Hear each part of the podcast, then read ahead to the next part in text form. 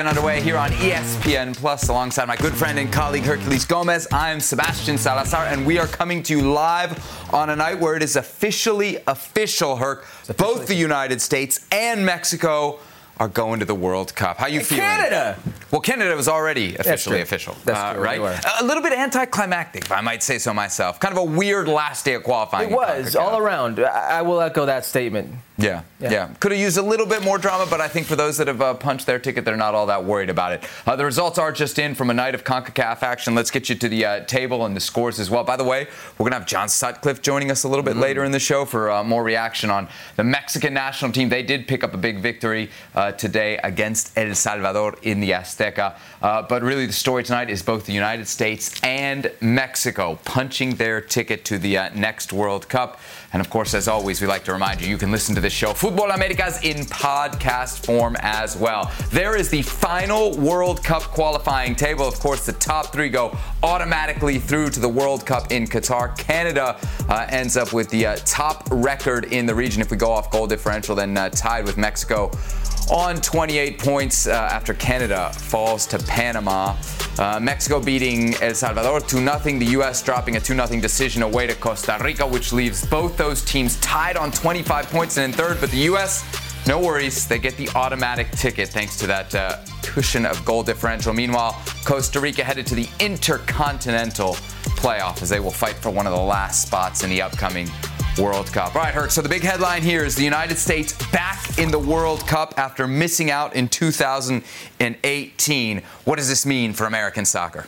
Well, everything for American soccer. Congratulations to the U.S. men's national team. No matter how you got there, you got there. I know a lot of fans right now will be almost disgusted at how they got there. No, come on. Disgusted is way too Well, strong. It is way too strong. I agree. I didn't say I felt that Okay. way. I said a lot of fans will feel that way because of how much promise this team can show you or, or, or what they can do. The, the kind of equity they built up heading into this game. I mean, you go into Estadio Azteca and you get a very good result, and many feel you should have taken more from that game. You should have taken three points. Then you wipe the floor with a Panama side that it was a do or die game for them. It was literally, if you want to go to the World Cup, you have to win this game. And you put five away from them. And then everybody, alternate squad against Costa Rica, and you see the lineup from Greg Berhalter, and you're like, He's playing with the big guys. Mm. He's playing with what he has at his disposal. This is great. You're going to get a nine point window, and it's, I don't want to say performance, but it's this result.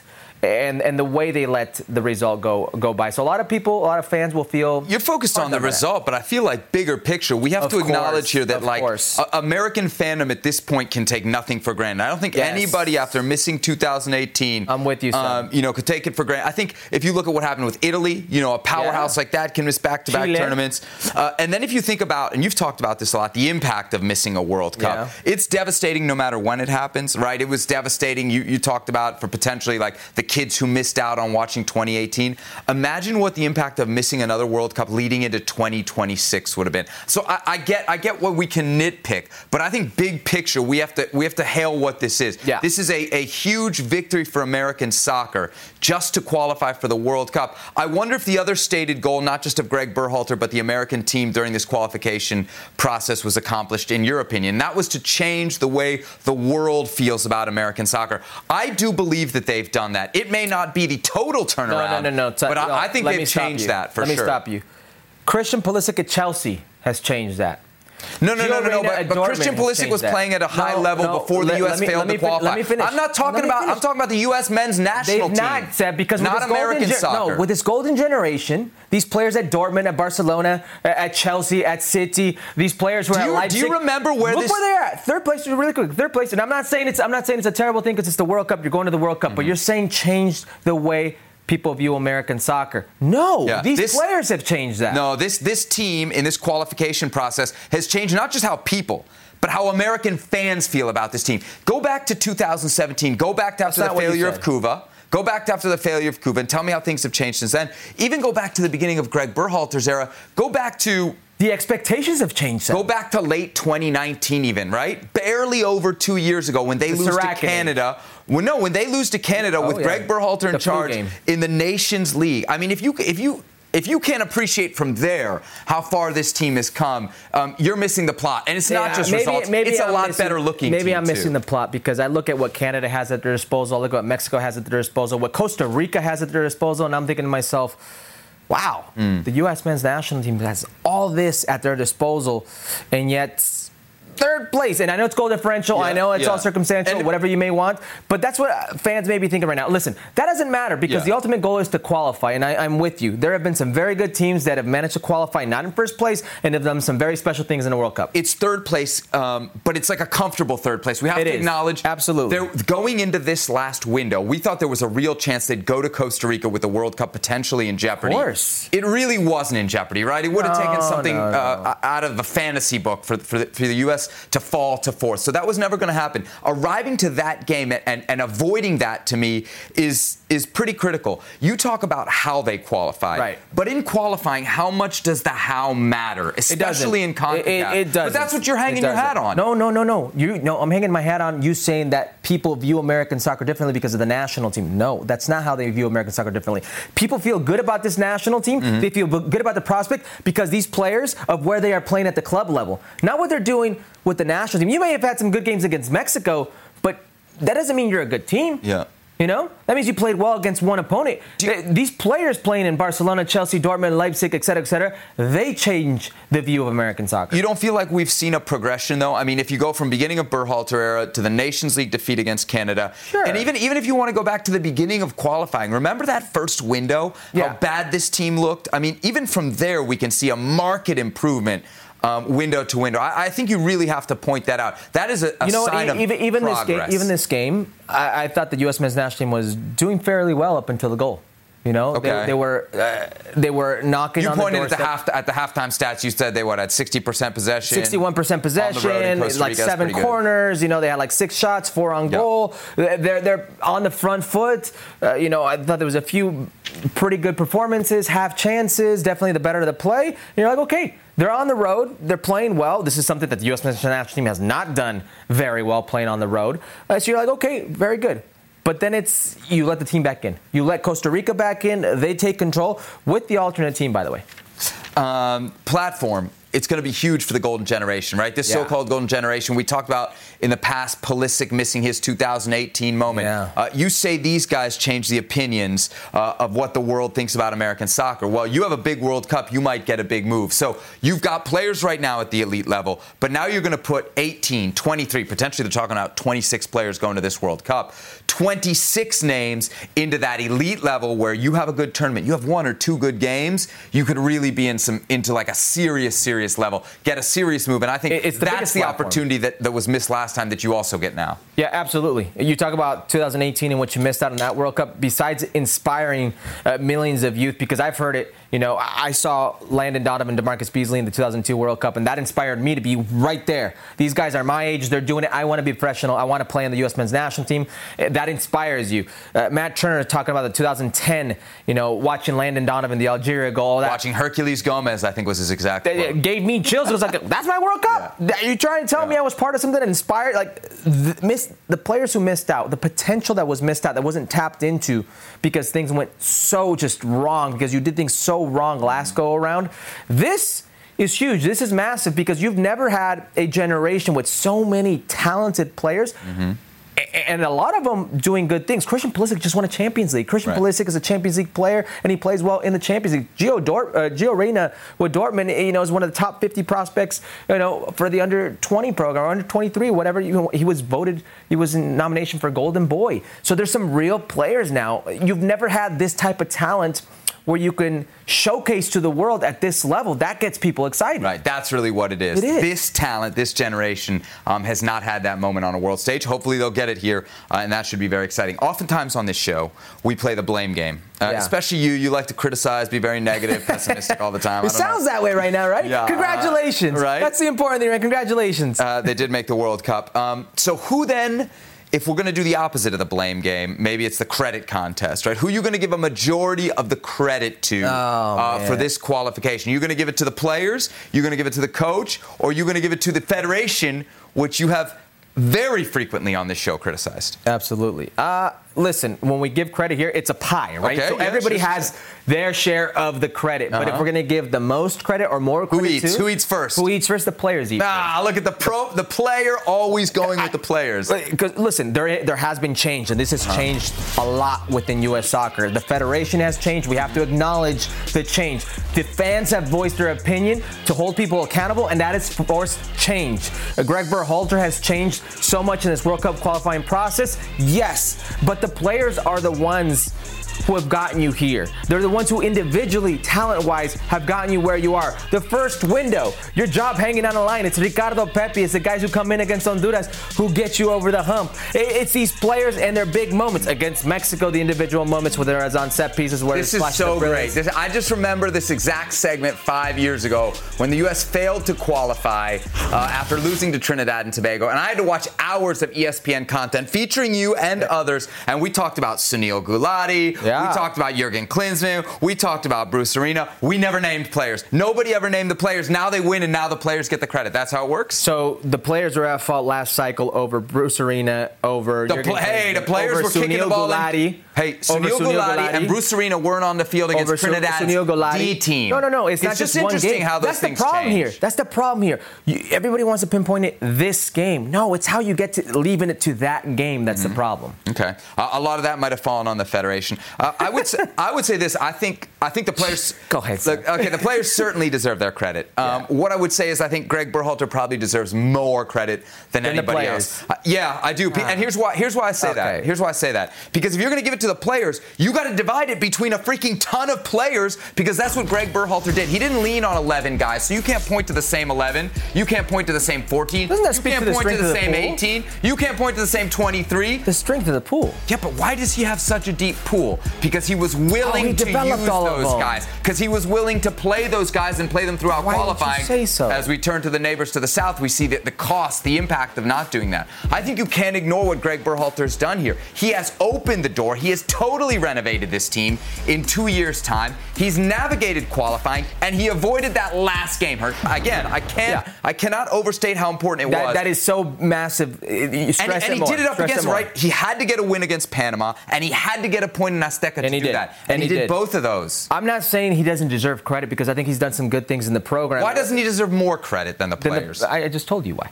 You want me to repeat it? yeah, Like, give me give me the reasons why Berhalter doesn't get it for you. Well, because the players deserve him. But let me tell you what he has done right. Okay, Greg Berhalter, because we said it, the players last cycle were an aging group. Mm-hmm. There were players who weren't being pushed out by younger players, probably players with higher ceiling, and that cost him towards the end. Well, his main objective here is I got to get a younger group. I got to Okay. get these players going. You may have lost 13 months with Dave Sarachan, the federation not announcing Greg Berhalter earlier, out the window behind the eight ball, but he did a good job of at least getting them to be a team, us versus the world, and also the dual national prospect, uh, uh, dual national process with Greg Berhalter has been something that. Other coaches have struggled with. Jurgen Klinsmann, Bob Bradley had a good go of it, but I think he's really mastered that art. And that's huge, right? Yeah. Because he's picked up a couple players specifically that have been big in this process. Uh, Yunus Musah and Ricardo Pepi are probably the two biggest Greg Berhalter victories that you look at. Dest. And Sergiño Dest, yeah, as well. That I think you can kind of say, hey, look, these are three players he brought in, uh, absolutely critical. You, you you you give it to the players. We haven't mentioned the federation at all. Do they deserve like 10%, 5%, 3% credit? What are you giving them? I'd rather give it to the fans.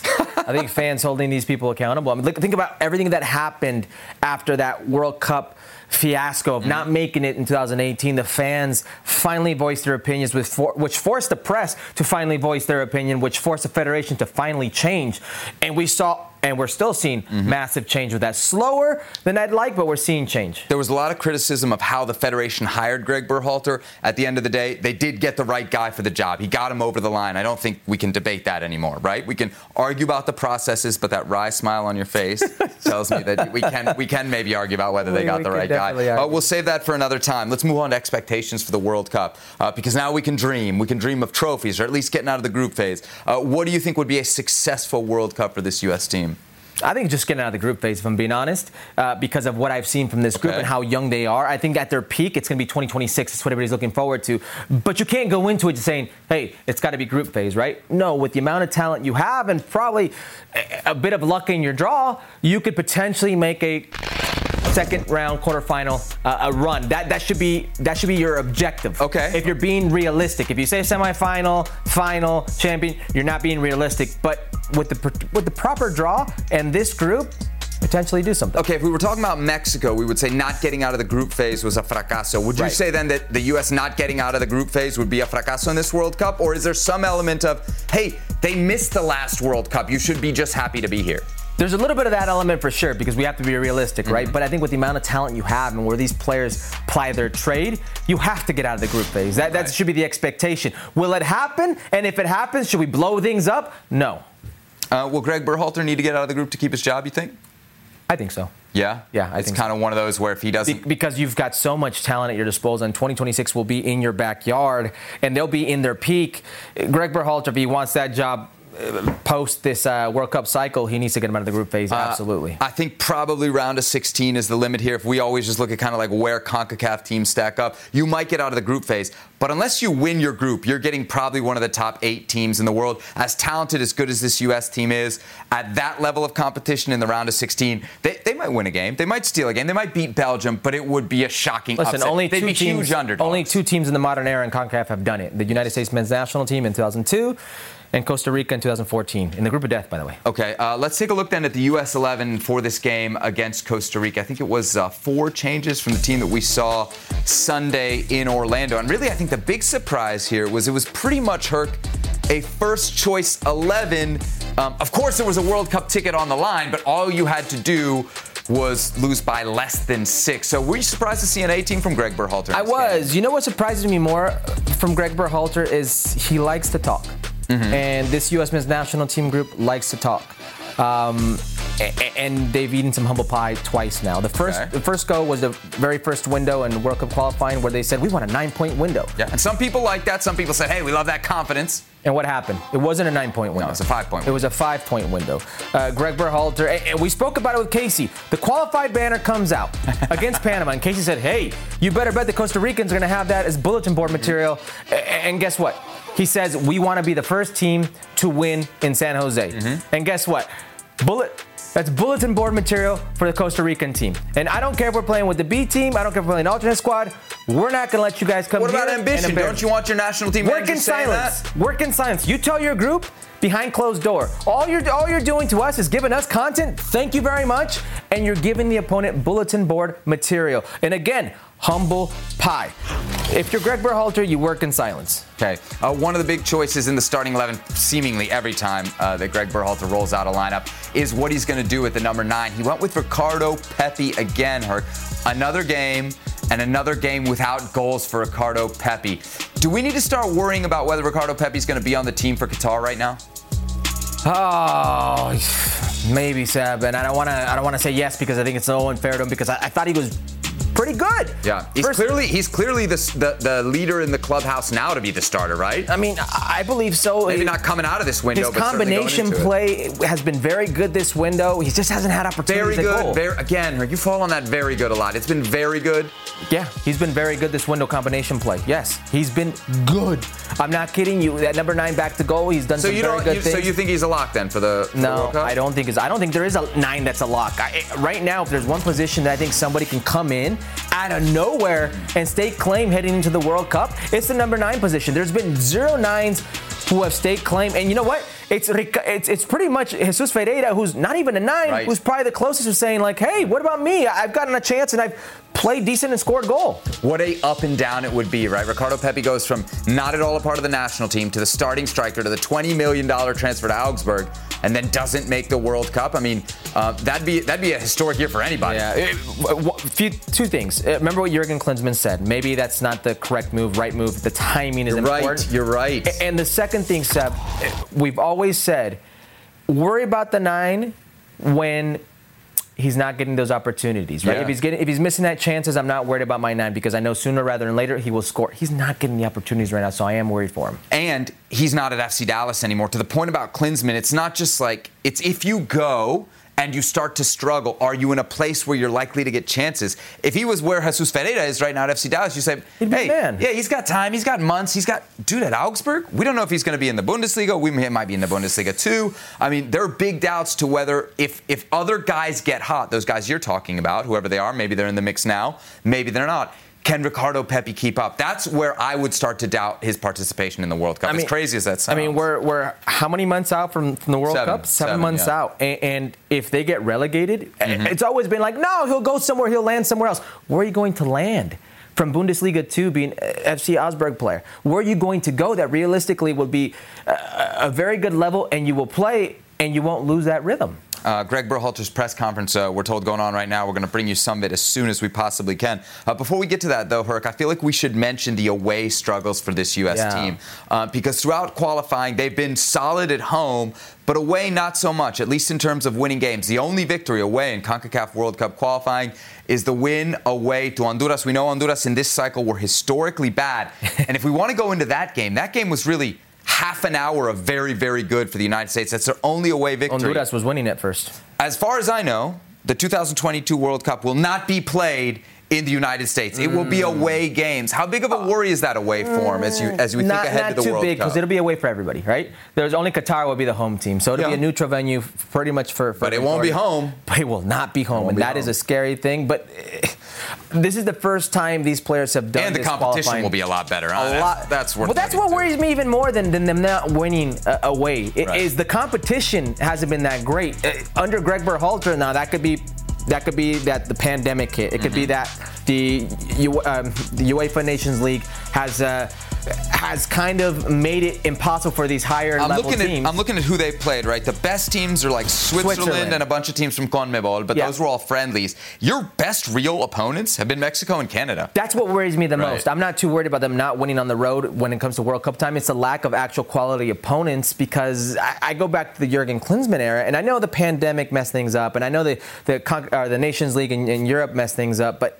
Under Jurgen Klinsmann, you played Italy, you played Netherlands, you played Germany, Yeah. you played Brazil. They'll get some of those know? games. There's talk of now, you know, friendlies against Argentina, maybe in the run up to the World mean- Cup. There should be. They won't be competitive matches, But but but Jurgen had those games in Europe. right? He had those games in, in places where you felt uncomfortable. Is it that- wasn't here in the United States. A majority of them, I should say. Um, what do you chalk up the, the the kind of issues around being successful on the road? Is it like an experience thing? You're talking about maybe right now, maybe they haven't had that experience with the national team. Is it the fact that it's a young group? Like I think it's this- the youth. Okay. And, and, and I don't listen. So Nobody's ne- excusing. no, next nobody's cycle, there won't be a next cycle. Nobody's ex- exactly. Nobody's excusing these players, right? But there comes a familiarity with with actually living. until you've won in Panama, yes. until you've won in El Salvador, until you've won in Costa Rica, Yeah. until you've done those things, uh, obviously it can be very difficult to do so. All right, we promise you Greg Berhalter's press conference. Let's listen in, uh, to what he's had to say after qualifying the United States for the 2022 World Cup.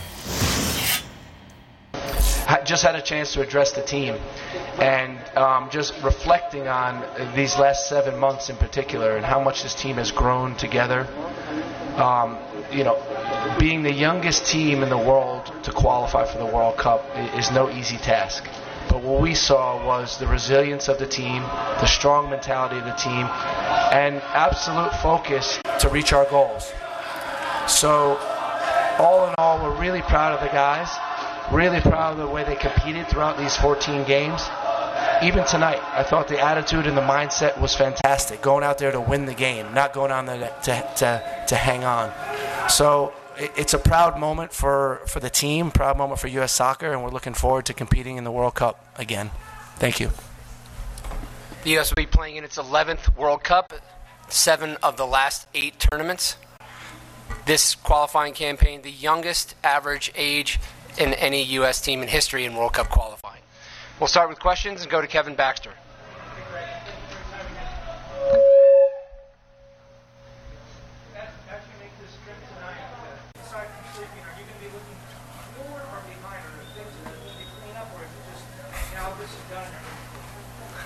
I mean, listen, you're you're never happy. Like uh, I'm a competitor. We're competitors. The team's com- uh, competitive. We wanted to be the first team to win here, and I, and uh, you know, I think we did a lot in this game really well. Unfortunately, there are two set piece situations that we didn't handle well at all, and we got punished for them. And I think it's a learning experience. The way we handle any everything is to reflect on it and to improve on it, and that will certainly be the case with, with that. But we're, we're completely looking forward, Kevin. Um, you know, we, we're excited for the draw, excited to, for who we have, and um, you know, th- this group can do some damage. I'm confident in that. As you reflect on this journey over the last, not just seven months, but really over the last three years now for you, um, what do you think of the team, and where do you think this? How far do you think this team can go in eight months now? Understanding that you still have a lot left to learn on Friday and beyond. Um, we've made we've made a ton of progress. Um, I, I, think there's a clear way that we we play. Um, we really improved defensively. We improved our pressing. Um, you know, overall, I think the team spirit is amazing. The mentality is really good, and I think when you're when you're working with a young team, um, you don't always see uh, progress that quickly. And, and we certainly a ton of progress in these last, I would say, the last year in, in terms of the guys really um, understanding what it means to win at the international level. When you think about Gold Cup, Nations League, and then qualifying for the World Cup with this with this young group, so we will be ready. We'll be ready for the World Cup. Excited to see what teams we'll be facing, and um, we'll prepare to to win. Ron. Greg, when you look at the 14 games, are there one or two, three turning points where you saw what you envisioned start to come together? You know, I think some big moments, and, you know, I wouldn't. Qualifying is not about the vision, so to speak. I think it's more about getting the job done, right? You get in some really difficult situations in qualifying. But there, when I think of moments in particular, um, you know, the Honduras game, the, the, our first away win was, was important. Um, I think about Costa Rica at home when we gave up the goal in the first minute and responded with, with a really good performance. I think about the Mexico game, both home and away, where um, you know we had to respond and, and, particularly at home played really well. But I think in this last window, the way the guys handled the pressure was, was I thought was really a culmination of, of the last seven months. You know, not getting ahead of ourselves, not letting the uh, the pressure affect us, and just going out there and doing what we needed to do to qualify. And, um, you know, that's what we're really proud of. Greg, after the first window, it seemed like you. There's uh, Greg Berhalter from the Estadio Nacional in Costa Rica, where the U.S. just lost 2 0 against Los Ticos. However, they are through to the World Cup. So, congratulations to Greg Berhalter and company. We heard some of his press conference there. Herc, anything stand out to you? Yeah, I mean, he's happy they qualified, right? I think at the end, that's uh, all that matters for him. It should be uh, the ultimate just that's what you needed to do. But you saw that. I mean, it was first place, first place, and then it's fifth place because they didn't make it to the World Cup. Uh, don't let anybody tell you that it's just about making it. Sure, in the grand scheme of things, but the United States men's national team has, I mean, been used to qualifying top of this top of this World Cup qualifying. So you have to get back to that, especially with said generation. Uh, he agreed with you a little bit that you know during qualifying it's not about the vision, right? It's right. very much about kind of the results. He talked about a ton of progress. He talked about the team spirit, which I thought was important. Uh, we talk about team spirit around Mexico. It's very negative. Team spirit around the United States and Canada, uh, much better. Handling the pressure in this last window, maybe a sign of that uh, experience coming along. The turning points as well. Honduras. I also think the game in Cincinnati against Mexico is a big turning point. It's 0 0 there until Christian Pulisic gets that goal. Without that goal, we might be looking at a very different qualifying story for the uh, United States. Hi, it's Mike Greenberg letting you know ESPN Bet is ready to take you through all the biggest sports moments this spring. The official sportsbook of ESPN has exclusive offers and markets from Scott Van Pelt, Stephen A. Smith, and me, plus many more. From the playoff intensity to finally getting out to the ballpark, there's no better time for sports fans. Sign up today. New users get a bet reset up to $1,000 in bonus bets if your first bet doesn't win. Download ESPN Bet today. What a play! Must be 21 plus and present in select states. Gambling problem? Call 1 800 GAMBLER. Terms and conditions apply. See app for details. Let's turn our attention to El Tri. They, of course, are played in the Azteca uh, earlier tonight against El Salvador. Uh, pretty simple, straightforward game in the end. They scored a goal in the uh, 17th minute, courtesy Uriel Antuna, one of the uh, changes for Tata Martino, who was back in the technical area after missing uh, the trip over the weekend. 44th minute, Raul Jimenez got on the board. All right. Surprise, surprise, it was from There a you penalty spot. Oh, how special. Actually, Uriel Antuna drew the penalty there. You, did? you had some doubts as to whether it was a, uh, a At penalty or first, not. but my gallo, he came through. There you go. Uh, but Raul Jimenez uh, converts, and that made it uh, 2 0 at the half. That's how it would stay for full time. And look at this Mexico has qualified for every World Cup since 1990, when, of course, they were banned by FIFA for using overage players in an underage tournament. That is eight World Cups in a row for those keeping track at home. Best in the region, but uh, very, very far from best in the world. All right, Herc, uh, we got a lot of Mexico fans watching us. Should they feel optimistic or pessimistic now that Mexico uh, has qualified as we look ahead to Qatar? You know what's funny? I feel that the fact that the U.S. men's national team lost like they did and now is third place to their second place, Mm-hmm. it'll give them a sense of optimism because the, the talk is look at this golden generation against our worst generation and look we're second and they're third so it'll give you a sense of optimism right it'll let you close out that way but if we're going to analyze generally the overall sentiment it's got to be pessimistic Okay, why? well look what they didn't do at home i mean they had a great away record You know the, the World Cup is not in Azteca. You were just making the opposite case for the United States Right, I'm, I'm saying, team. I'm saying the U.S. is going to play all their games else. outside of the United You are States. something and. I'm going to say Mexico is going to play no games at But what I'm trying to tell you is when they had all the support in the world, Okay. There's some home games that they bottled up. Okay. Uh, I wrote a smiley face for reasons for optimism and a sad face for reasons for pessimism. Let, let me get to them quick. Uh, optimism. They qualified playing bad, and they did qualify easily, Yes. right? The last game wasn't really a sweat. They did finish ahead of the United States. Golden generation. Yes. There's something to be said there. They took 13 of Different 21. stations in the train, by the Totally. way. They took 13 out of 21 points away from Azteca. That's better than anybody else in CONCACAF. And again, you're going to be playing your World Cup games not at Azteca. The defensive record, also worth noting, 450 minutes without a goal. Those are the Yep. reasons for the smiley face. Uh, for the sad face, we got the manager tensions. Yeah. We got the chant. Yeah. Uh, we got the violence. Yeah. And that's that's that's leading into today. Today we had Raul Jimenez's father who was mad at the pundits. We had Chucky Lozano who got benched uh, and he was upset about that. Uh, we've never seen a less dangerous Mexico. And I think at the end of the day, to advance in a World Cup, you got to score goals. This team doesn't seem uh, like they're very capable of doing that. Before we bring in John Sutcliffe, uh, who is standing by outside the Estadio Azteca, uh, you were part of some controversy uh, was. this week because on your show on ESPN Deportes, Ahora Nunca, you had Miguel Herrera, Piojo Herrera on the show. Oh. Venga, And he had some interesting comments uh, about Tata Martino, comments that started a firestorm of controversy. Here it is. pero si no tiene salud, pues obviamente tendrá que hacerse un lado.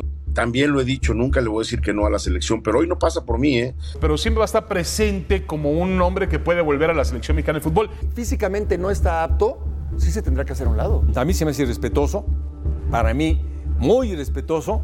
Puede ser fair play el mensaje y tiene mucha razón, que si no está bien, que se haga a un lado. Pero Miguel Herrera no es el indicado para decidir eso. Dijo lo que todos estamos pensando, todos los que seguimos a la selección mexicana de fútbol. pedir él públicamente que el actual técnico de la selección mexicana de fútbol se tenga que hacer a un lado. ¿Quién es Miguel Herrera? Porque mis compañeros eh, son miguelistas, son herreristas. Les encanta el piojo y, y se emocionan con él, como tú me comprenderás. Ayer Miguel Herrera le dio una, una entrevista a ESPN y dijo que si no tiene salud, usted debería hacerse a un lado.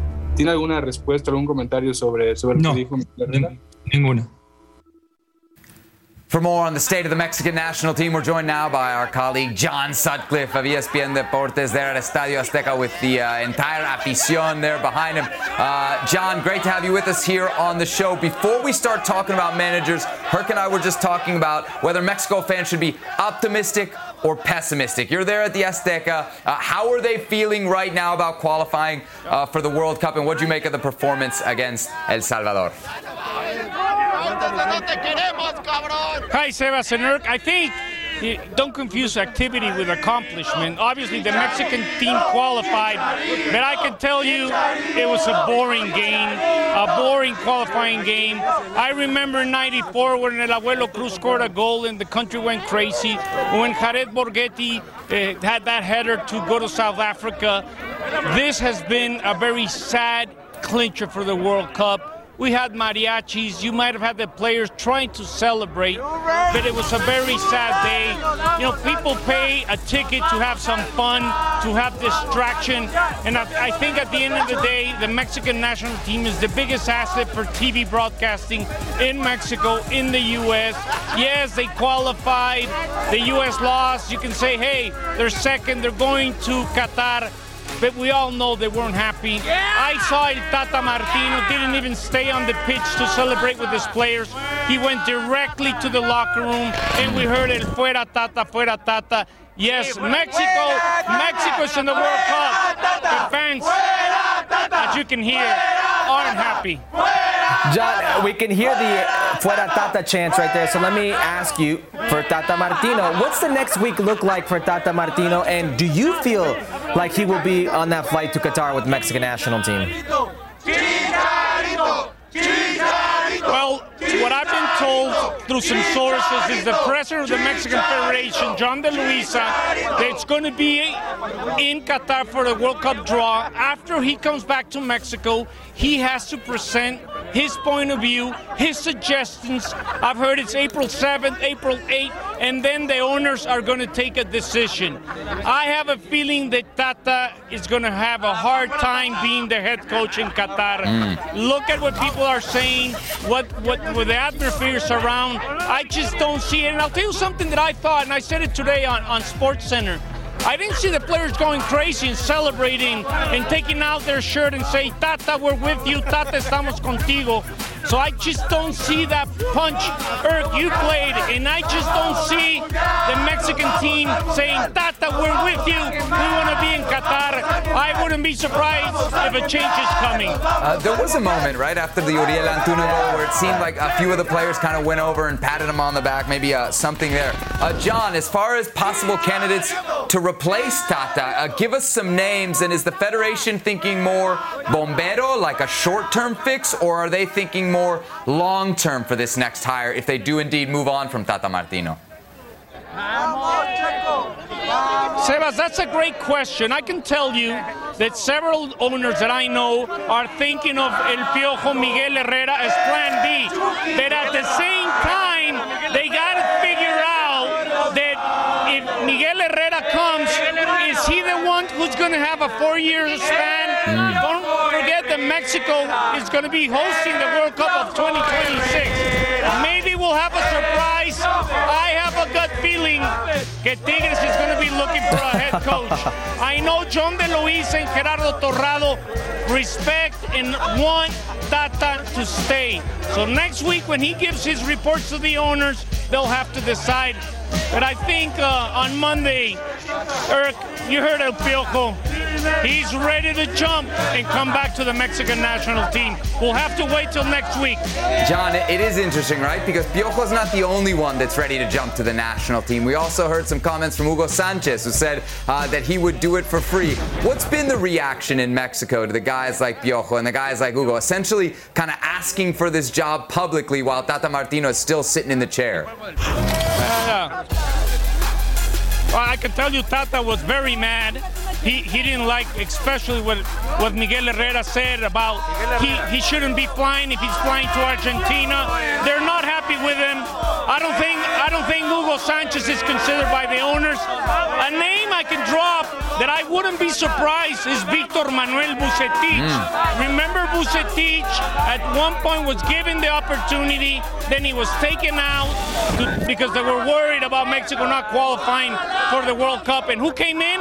Miguel Herrera. So I, I would say the main option if Tata doesn't remain as head coach of the Mexican team is Miguel Herrera. But I wouldn't be surprised Victor Manuel Vucetich also. Because remember, you got eight months for Qatar, but you also have to plan ahead and think if you're ever going to win a World Cup hmm. to be played in Mexico, US, and Canada, you got to make sure you plan. But I'll tell you something. In 2014, it all happened, and who was the head coach in Brazil? Uh-huh. El Piojo. Eight years years later, the same cycle seems to repeat itself. Will it be Miguel Herrera? I wouldn't be surprised, guys. All right, there he is, John Sutcliffe, the man with the info, the man with the access, and the man with los aficionados outside Estadio Azteca. John, thanks so much for the time. Appreciate it as always. A pleasure, guys. There he is, John Sutcliffe. Uh, what a legend. And really, you hear John's report. You also hear the fans. They tell us their own stories Yeah. with their chants. They open the shot chanting Chicharito. So you know the uh, the Mexican fans right now, uh, perhaps not happy with their team, especially not happy uh, with their attack. And uh, maybe there you see some of why. Let's talk expectations, Herc. So uh, with all that we know about this Mexican national team, what are their or what are your expectations for Mexico for the upcoming World Cup? Quinto partido. Really? That's got to be the expectation. No, no, no, no, no. You think this team is good enough to get to the last eight of a World Cup? I'm not saying what the expectation is historically or what you think Mexican fans think. How good do you think I this think team this is? team with a fresh bill of health and a new uh, scenery. When you say fresh bill of health, do you mean like everybody who's 32 suddenly magically becomes 22?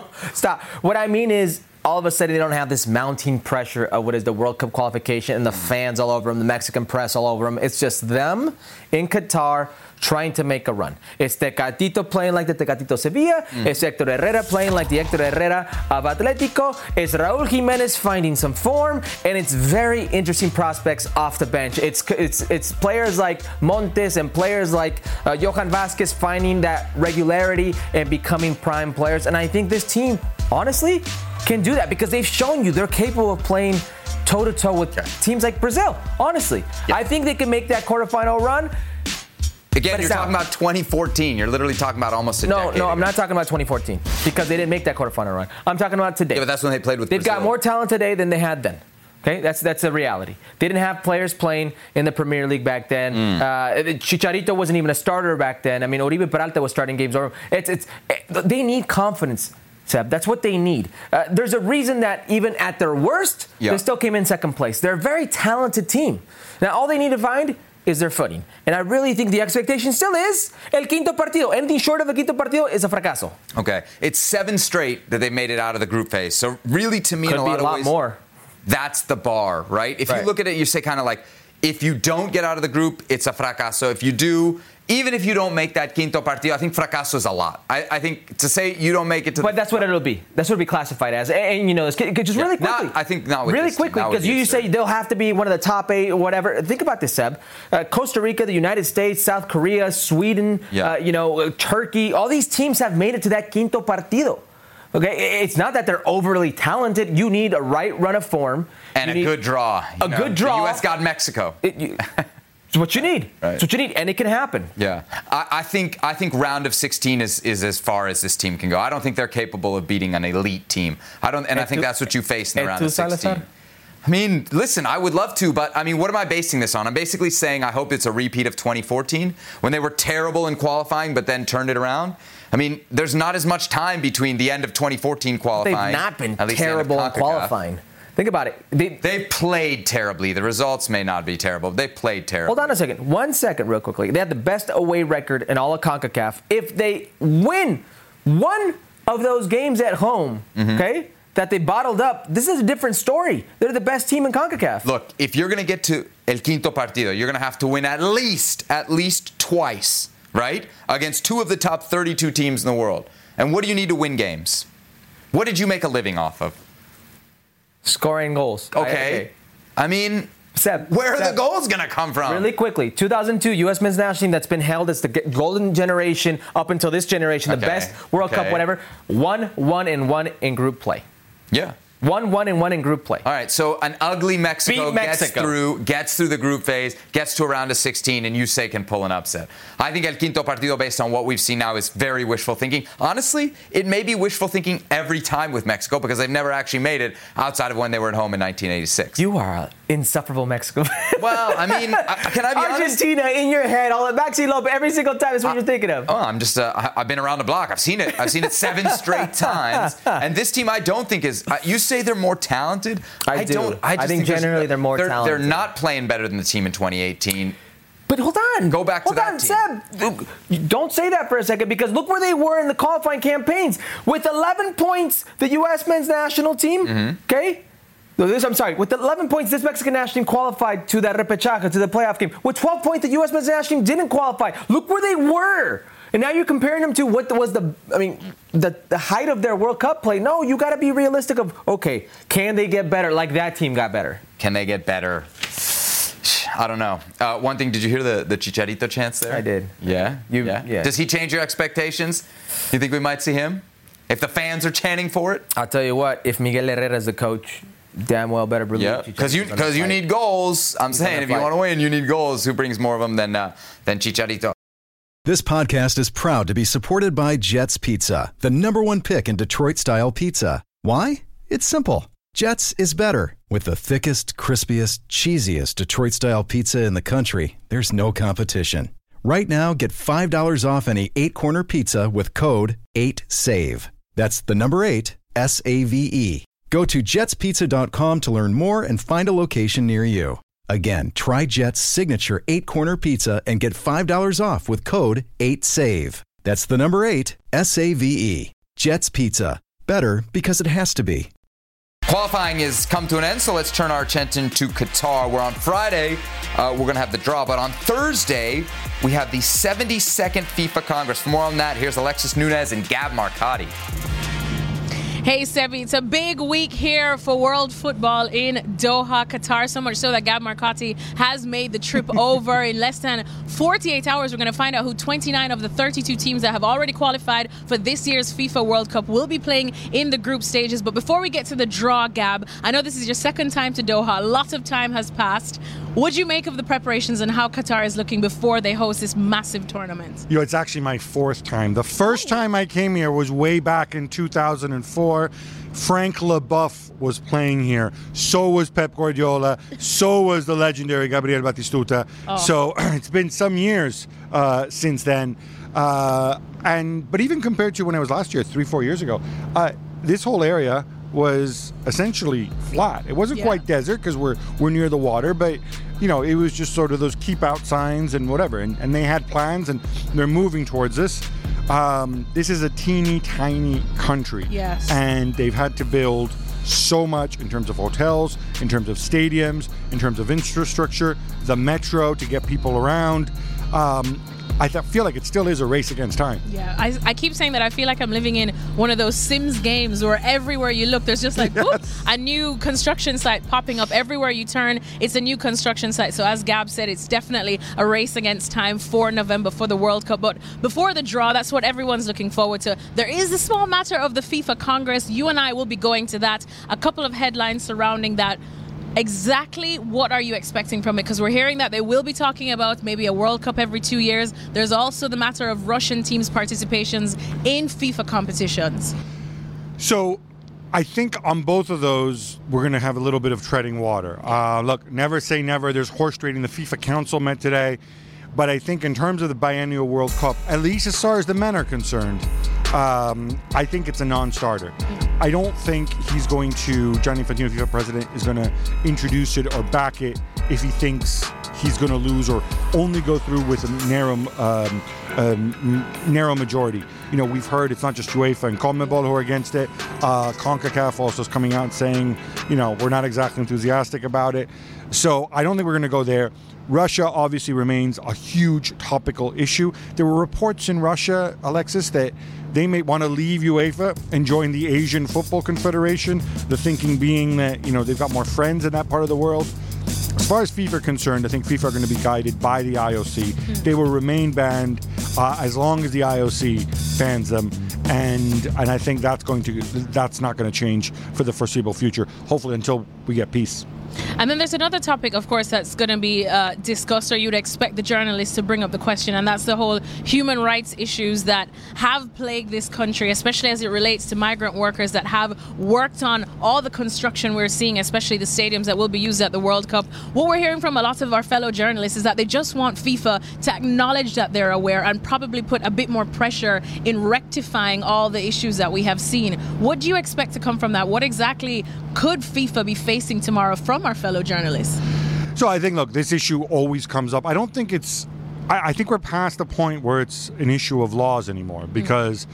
you know, uh, Qatar has worked with, because of international pressure, uh, they've worked with um, a number of trade unions, uh, they've worked with a number of international organizations, uh, they've abolished rules like the kafala system, um, which basically bound a migrant to uh, an employer. Uh, they've increased minimum wages, they've increased uh, worker conditions, housing, and so on.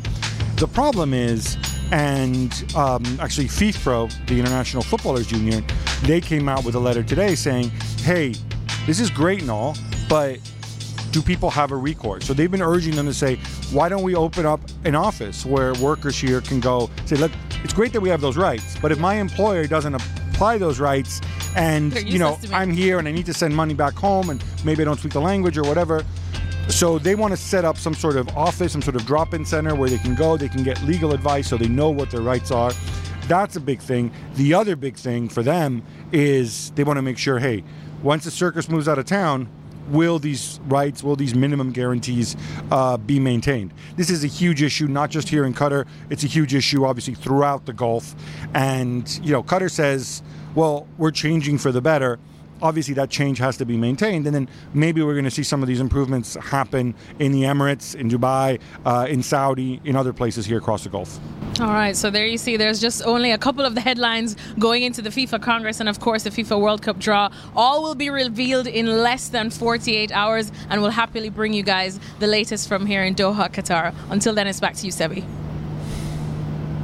All right, thank you very much to Alexis and Gab doing the uh, the difficult work over there uh, in Qatar, logging the long hours. FIFA announcing the results of their first sales phase of tickets for the World Cup. Herc, surprise, surprise, the U.S. and Mexico both top five in terms of tickets purchased.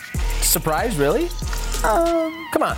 Just because this people people get confused. Like, wait a second. It doesn't mean that you're they're all U.S. men's national team fans. Okay, it means Americans purchase tickets. Right. It means Americans with roots in other countries. Could be a lot of them from Mexico. Purchase tickets for the World Cup. Doesn't mean they're all U.S. men's national team fans. Still a, a lot of friends from CONCACAF that uh, you'll see over there in Qatar if you do make the trip. Here's a look at the pots, right? We know uh, Mexico and the U.S., by the way, are going to be uh, in pot two. Canada, because they lost their last qualifier, would have been pot three. Instead, Tunisia gets that last spot in pot three. Canada drops to pot four. I might want to change my uh, my expectations for Canada. My my ceiling for them of getting to a quarterfinal going to be very difficult to do that out of pot four. But there you see pot ones, pot three, pot four, uh, and then the Mexico and USA in pot two. So Herc, we've taken all of this in. We still have the three teams, by the way, uh, still to be decided there in pot four. The playoffs uh, still ongoing. If you could do an ideal draw for the United States, who's your best group? The United States, right? Yes, yeah. All right. Uh, give me the host, Qatar.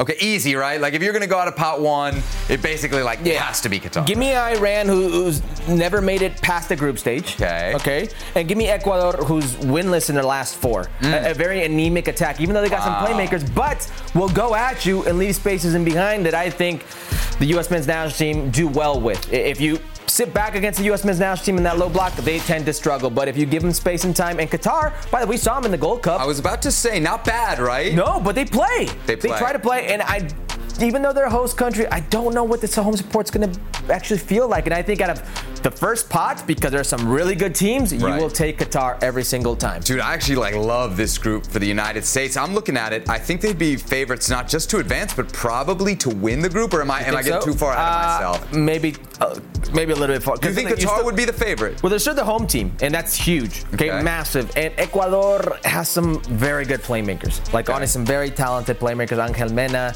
Jean Meneses. They got some players that can really hurt you. Is there another team from pot one that you would you wouldn't mind the U.S. Facing? I'm Is- sorry? Is there another team from pot one? Other because Qatar's the obvious choice, right? They're by far the weakest team in pot one. Is there another team from pot one that you wouldn't mind so much for the U.S.? Do some real work here. I bet. Just a team that's going to play like uh, even a Belgium, a team that's going to really try to have the ball, leave some spaces. I could see them Okay. doing well against a team like that. Um, not so much Brazil, even though they have the ball a lot because they're very good defensively, only five goals given up. But I think a team like Belgium uh, will allow you to play, and I think the U.S. men's national team does well when they're allowed to play. Teams that sit in in that low block really frustrate the U.S. men's national team. All right, so there it is. Uh, Herc's ideal group for the United States at the World Cup: Qatar, Iran, and Ecuador. and uh, Herc says they would be well, co-favorites. We'll put it. Yeah, uh, to I'll advance uh, or to win that group uh, with Qatar. All right, uh, now let me do my ideal Go ahead. Uh, group for Mexico. All right, so well, obviously you would pick Qatar, right? But I had to do something different. So I'm gonna of, of everybody else. I was trying to think of the big boys. Uh, so out of pot one, I took England. Ooh. Out of pot three, I took South Korea. Ooh. And out of pot four, I took Saudi Arabia. Uh, okay, let's start with England, right? I feel like England's just a little bit overrated, bro. I just feel like they're a little bit overrated. Uh, here's what I'm gonna. Say, here's why I say that. I feel like at the World Cup in 2018, which is like a lot of what we think of when we think of this current England, they benefited a lot from the side of the bracket they were on, right? I feel like if they'd been on the other side of the bracket, they're not semifinalists, and, and we're singing a very different story about England. Similarly, um, I feel like at the Euros, you know, they, they get to the final because of the side of the bracket that they're on, and because, frankly, um, the entire European Championships for them was a home tournament. So I feel like they're a little overvalued um, in that pot one. And if there was ever a country, Herc, ever a country that could disappoint their fan base more than Mexico, uh, it would be England. So England's my, my pot one team. Good shout. Very South good Korea is my pot three team. Not because I don't respect South Korea, but because more than I uh, respect South Korea, respect history. Okay? 1998, Mexico beat South Korea. Uh, in the group phase of the World Cup. 20 years later, 2018, you and I were in the stadium in Russia Yeah. uh, when Mexico beat South Korea. So uh, if you're going to take a team from pot three, I like South Korea. Okay. Now, pot four. Look, there's some teams we don't even know yet who, who could slide in here, right? Of the teams that we do know, I went Saudi Arabia. Uh, now, Saudi Arabia, in the 12 games, Herc, that they've played, since it, they did advance once to the round of 16 in 94, uh, the 12 World Cup games that they've played, bro, one win. On top of that, the entire Saudi Arabian roster is based domestically. So I'm going to lean on that. Not that I watch a ton of the Saudi Arabian League. I will acknowledge that here. Okay. Um, but I'm going to say all their players are based domestically. It's not a roster that scares me. It's not a team that scares me. If I were to find somebody in pot four, I'd go Saudi Arabia. How do you think Mexico stacks up in that group? Uh, fighting for that second place without South Korea. Um, what's the one thing that Mexico really struggles with? Set pieces? Well, yes, it's very true. Speed, athleticism? I was, yes, Yeah. physicality, speed, and athleticism, and, and that's kind of what this English team has. Like they're very good with their speed. They're very good in transition. They've got some very good one v one players, and I think that's a huge detriment to the way Mexico plays. And that Mm. Yeah. really, uh, Canada showed you at the Azteca. The U.S. men's national team showed you four times. That can really hurt you. Yeah, could be a uh, bad matchup there for Mexico. Uh, we'll see. We got the uh, draw in what, uh, 36, 48 hours time from Qatar in what, few more hours than that. Saturday at 7:30 p.m. Eastern time. We got Orlando City against LAFC in Major League Soccer action. That one available for you on uh, ESPN2. We all know breakfast is an important part of your day, but sometimes when you're traveling for business, you end up staying at a hotel that doesn't offer any. You know what happens? You grab a cup of coffee and skip the meal entirely. We've all been there. But if you book a room at La Quinta by Wyndham, you can enjoy their free bright side breakfast featuring delicious baked goods, fruit, eggs, yogurt, and waffles. And really, who doesn't want to start their day with a fresh hot waffle? Tonight, La Quinta, tomorrow, you shine. Book direct at lq.com.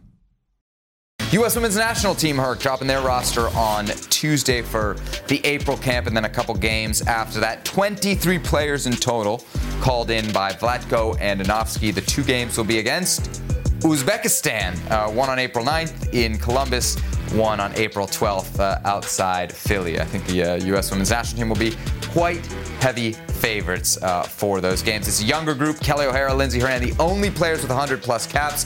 14 players, Herc, with 15 or fewer caps. Look at that. Trinity Rodman, that's camp number two. Uh, most noteworthy is again who's not here. Herc. It's Okay. another roster without the big names, especially the big names up top. No Megan Rapinoe, no Christen Press, no Tobin Heath, no Alex Morgan. Something, nothing, or everything here. This is everything. It's everything. Uh, Look at the, the shift. There has to be that generational shift, right? 17 of these players were in the She Believes Cup, the same team that won that tournament for Vlatko. And then we're talking about players like Alex Morgan, 32 years of age, uh, Megan Rapinoe, 36 years of age, Christen Press, 33 years of age, Tobin Heath, 33 years of age. You need to move on from these players because chances are maybe they can help you win today, but not in the future. If you want to build an actual team, you have to stop relying on your veterans and you have have to bring in the new generation. And it's exactly what Vlatko's doing. So this is everything. It's something. Here's why I say it's something, right? What he's telling to me, the veterans here, is that I don't need to see what you can do against Uzbekistan, right? What we're doing against Uzbekistan is building this team for huge games that are coming up. World Cup and Olympic qualifying, we know that's coming up this summer. What I need to see from the veterans is in the NWSL, which to me is kind of a challenge to the veterans, right? It's saying, hey, I know what you used to be able to do. You got to reprove it again